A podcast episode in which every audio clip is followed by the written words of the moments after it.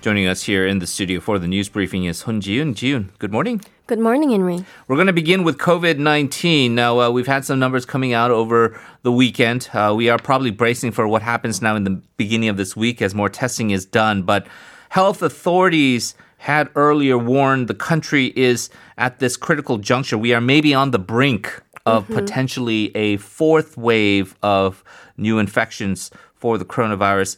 As uh, we've been pointing out on a daily basis, uh, the number of daily cases have been increasing and at an alarming rate. So, uh, for what we stand, because it's been a few days since we've been able to update our listeners, uh, what are the latest numbers? Doesn't look so good. It's been four consecutive days since the country's daily new infection cases stayed in the 600s. The country reported 672 cases yesterday, making the total 100. 614,115. Now, of the 672 new cases, 649 were locally transmitted cases, while 23 were imported cases. Unfortunately, we saw three more deaths yesterday, and the death toll now stands at 1,797. If we look at the regional breakdown, as usual, more than half came from the metropolitan areas, uh, 205 from Seoul, 100 184 from Gyeonggi, and 19 from Incheon. Now, worrisome is the Gyeongsang province, uh, where north and south of Gyeongsang each reported 28 and 67 respectively, um, and infections have been spreading through restaurants and private gatherings in the region. Yeah, and so we see what's happening, and we see that alarmingly what has been and has been pretty bad for us because most of the growth and the new infections have been coming from the Seoul yes. and the uh, Gyeonggi regions.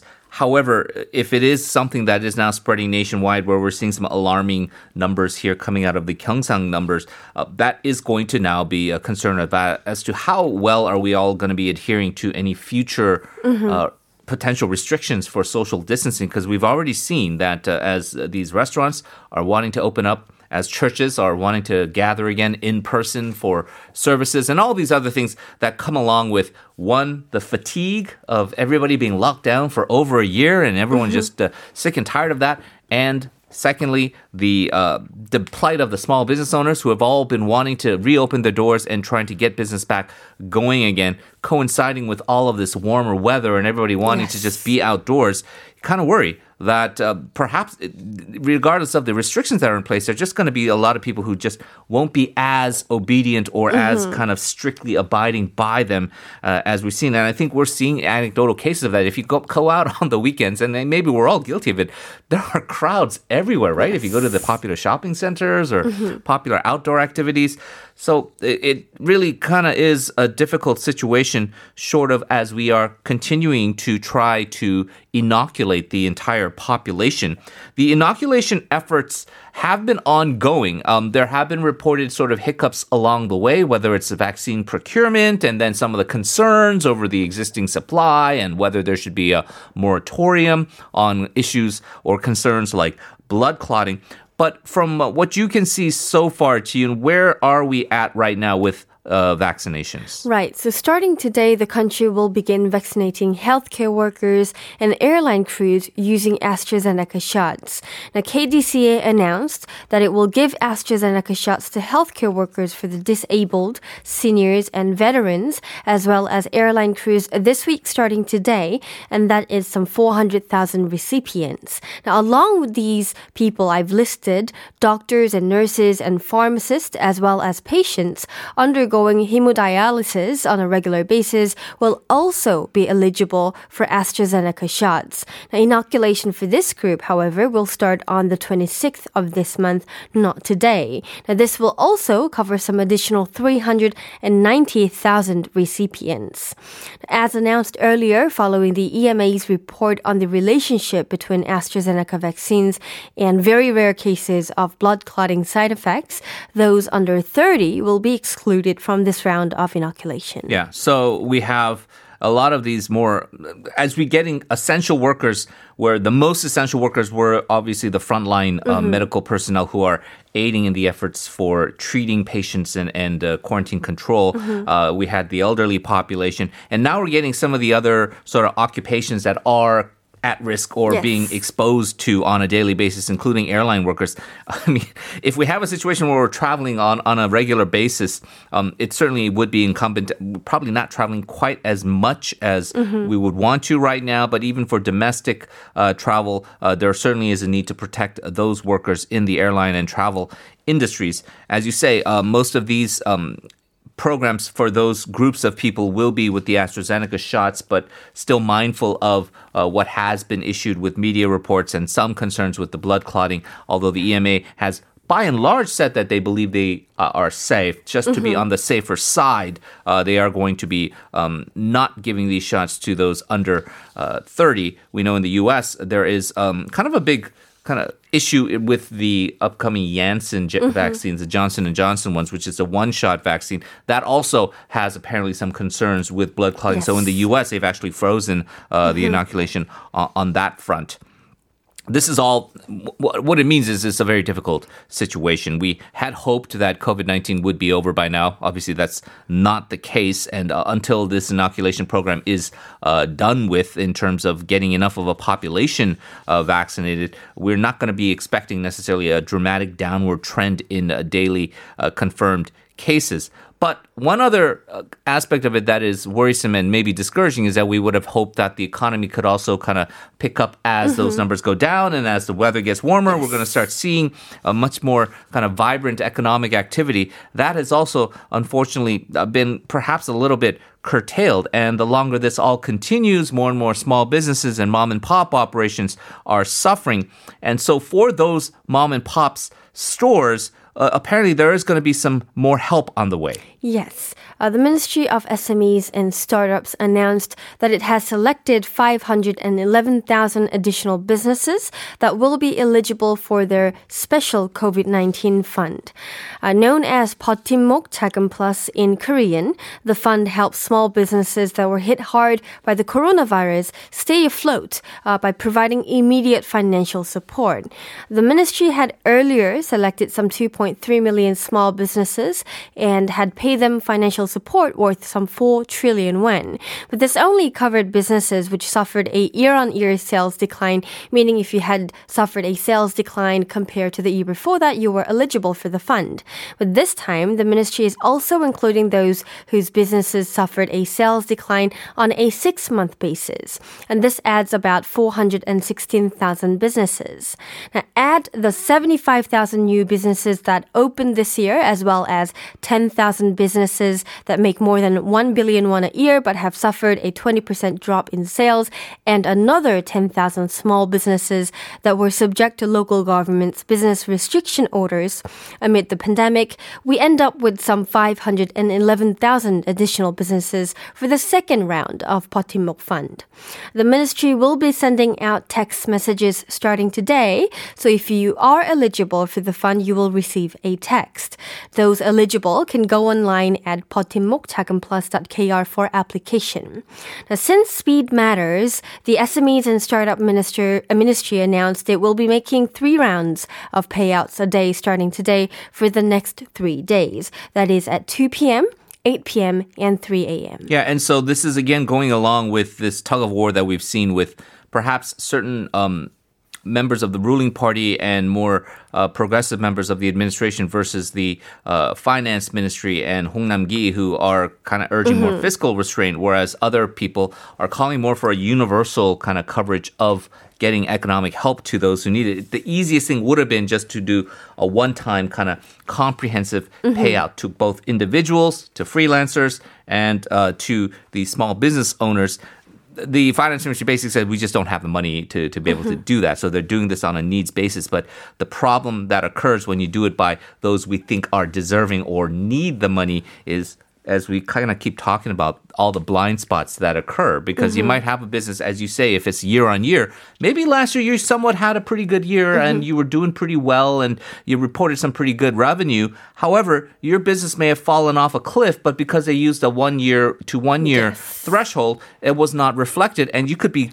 close to bankruptcy but the government might say well, you, you're not eligible for the payout. So that's mm-hmm. why the six month occurs. And also with this revenue threshold, a lot of businesses certainly have different kind of caps of what is considered successful or not. A, a chicken store might have a different kind of revenue base mm-hmm. and cash flow than like a flower shop. So you might make a lot more money in the chicken store, but at the end of the day, the margins and what you're actually receiving could be quite lower. And so again, reflective of that, they're trying to catch all those blind spots within the limited amount of funds that they're mm-hmm. giving out. Bottom line, hopefully, is you're getting enough help to everybody who actually needs it. Let's turn to politics now. We're done with the by-elections. We're ha- we have new mayors in Seoul and Busan. And now we are paying attention to what is going to happen next year with the presidential race. Uh, in on the one hand, it's been quite steady in terms of who the main contenders are, but on the other hand, there's been a bit of a shakeup as to who's on top and who's going down and and whatnot. So let's take a look at the latest numbers. So for the ruling uh, DP side, the uh, presidential contenders there, we have Nak-yeon and Lee Jae-myung. Lee Nak-yeon up until probably from the middle to the the latter stages of his time as prime minister was pretty much the Yes. runaway frontrunner. I mean, almost mm-hmm. all the polls had showed him way ahead of, of almost any other contender, including uh, Gyeonggi Governor Lee Jae-myung. He has now fallen quite dramatically in these latest polls, uh, largely because of maybe some dissatisfaction as ruling party chairman when he uh, had that spot, and then of course a lot of people feeling he has to take responsibility for the huge electoral defeat that the ruling party suffered in those recent by-elections. So Lee Nak-yeon has been going down, and it does seem just from the numbers of these various polls, and you'll talk about one of those polls, that it looks like it's a two-way race between the prosecutor, the former prosecutor general Yoon Suk-yeol, who we don't know his party affiliation, and the ruling party Gyeonggi Governor Lee Jae-myung. Yes. So according to the political sphere, public opinion has narrowed down to either former prosecutor general Yoon Suk-yeol and Gyeonggi governor Lee Jae-myung. Now eyes are now on how the votes that were earlier given to Nak-yeon will split between Yoon and Lee, uh, the front runners, the two front runners in the race for the presidential election. Now Embrain Public, K-Stat Research, Korea Research, and Hankook Research conducted a national barometer survey on 1,010 adults for three days, starting on the 12th of April till the 14th. And according to the survey, Gyeonggi governor is back at number one with 26% approval rating, followed by Yoon with 23%. Now, the gap isn't too big there, and the two are neck and neck as they continue to swap their places. Now, former ruling DP chief Lee Nak-yeon's performance is rather disappointing. Like you said, his approval rating fell by 2 percent point compared to that of the first week of this month uh, to 8%, remaining at a single digit number. Now, a similar survey conducted by Korea Gallup says otherwise, though. According to a public polling uh, Korea Gallup conducted on 1,005 adults aged 18 and over from the 13th to the 15th of April, Yoon this time outperformed Lee, uh, that is Gyeonggi Governor Lee, by 1 percent point with 25%.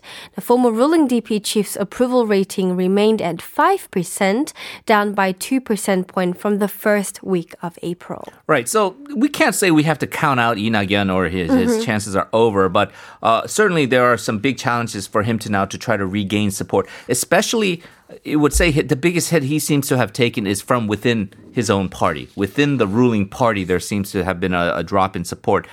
Depending on which poll you see, as you say, Yoon Suk-yeol might be up ahead or Lee Jae-myung might be up ahead. It's going to be interesting to see exactly how it unfolds once uh Him or People Power Party get their own candidate going. Because uh, right now, if you look at the polls, you have some polls that say An Cheol-soo, you have some polls that say Hong Jun Pyo, and not all of them none of them are uh, affiliated with the uh, PPP. Once the PP has their own candidate, or if Yoon Suk-yeol actually now officially tries to align with PPP, I think there will be some shifts in the demographics as well. Because some of the interesting things deeper in the poll show that, for example, uh, Justice Party. You know how the Justice Party is a very progressive party, but they have maybe have some dissatisfaction now with the ruling party and the government. A lot of percentage of those votes are going to Yoon Suk-yeol, surprisingly. Mm-hmm. So you would think though those kind of that percentage, however small that might be, wouldn't stay with him if he officially went to the PPP, and so that's going to be all having to realign. And we'll talk about that later during our radio salon segment.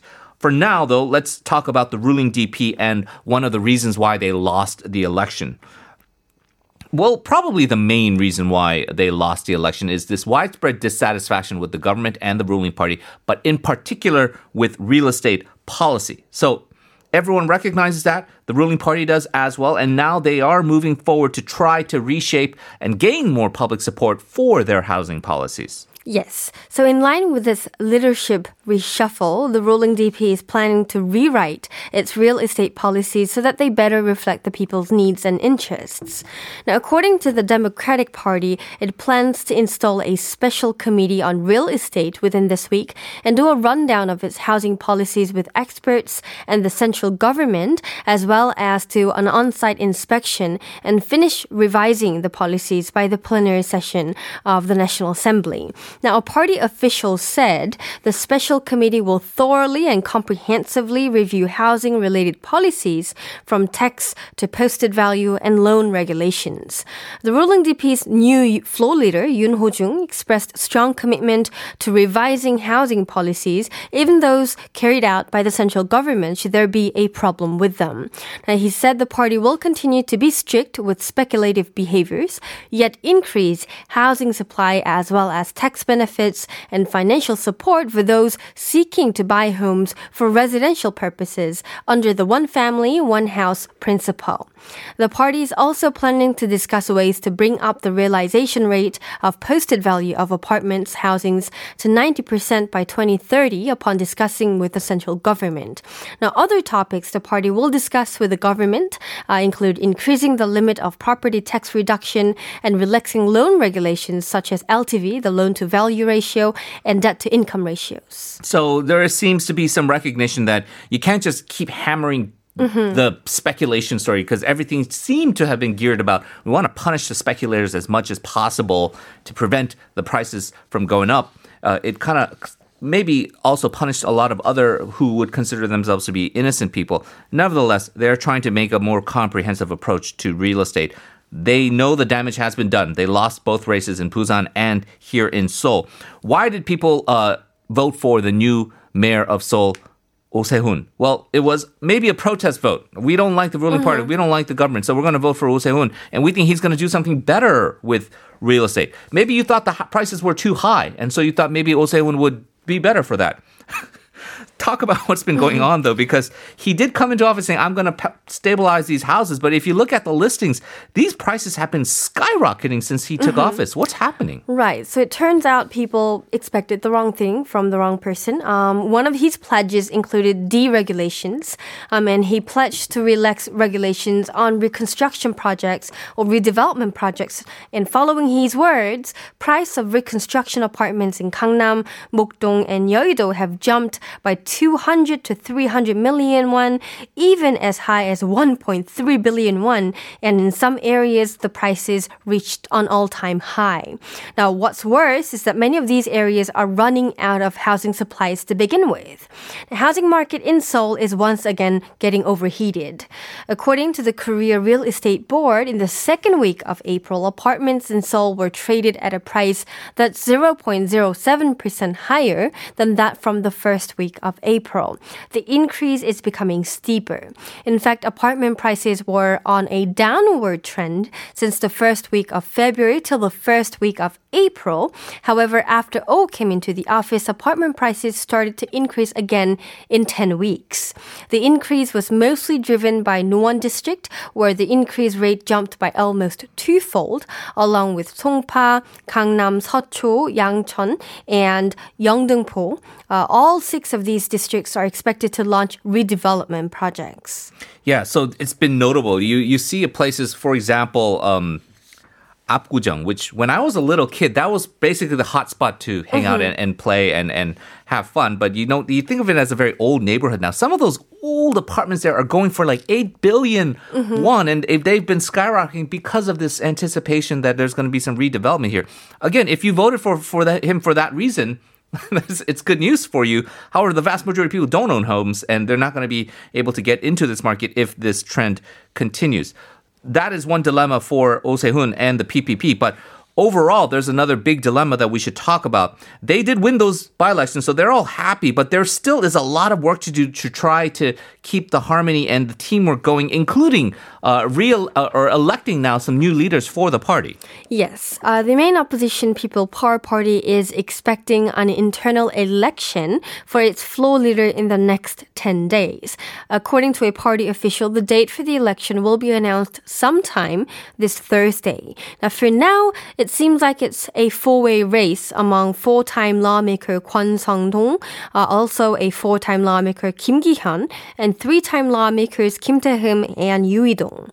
Kim Ki-hyun took advantage of his past involvement in the alleged Ulsan mayor election meddling by the government and presented himself as the symbol of the Moon administration's uh, illegal activities or illegitimacy. Kim Tae-heum expressed his strong commitment to fight the Moon administration, while Kwon Seong-dong appeals to those who are looking for a charismatic leader within the party. Yoo Eui-dong is more appealing to uh, those moderate and young fellow lawmakers in PPP. Anyone who wins the election will serve as the floor leader as well as the acting chief of the party to replace Kim. And the key question here is also how they plan to merge with the uh, People's Party, the An Cheol-soo party, because on the public surface, everyone's saying, yeah, we have to do this, we have to do this. But um, behind the scenes, there seems to be a little bit of a tug of war as to how enthusiastic uh, anybody is with that ultimate merger, which we'll talk about again later on during our radio salon segment. But for now, Jiyoon, thank you very much for the reporting. Always appreciate it. Talk to you again soon. Thank you.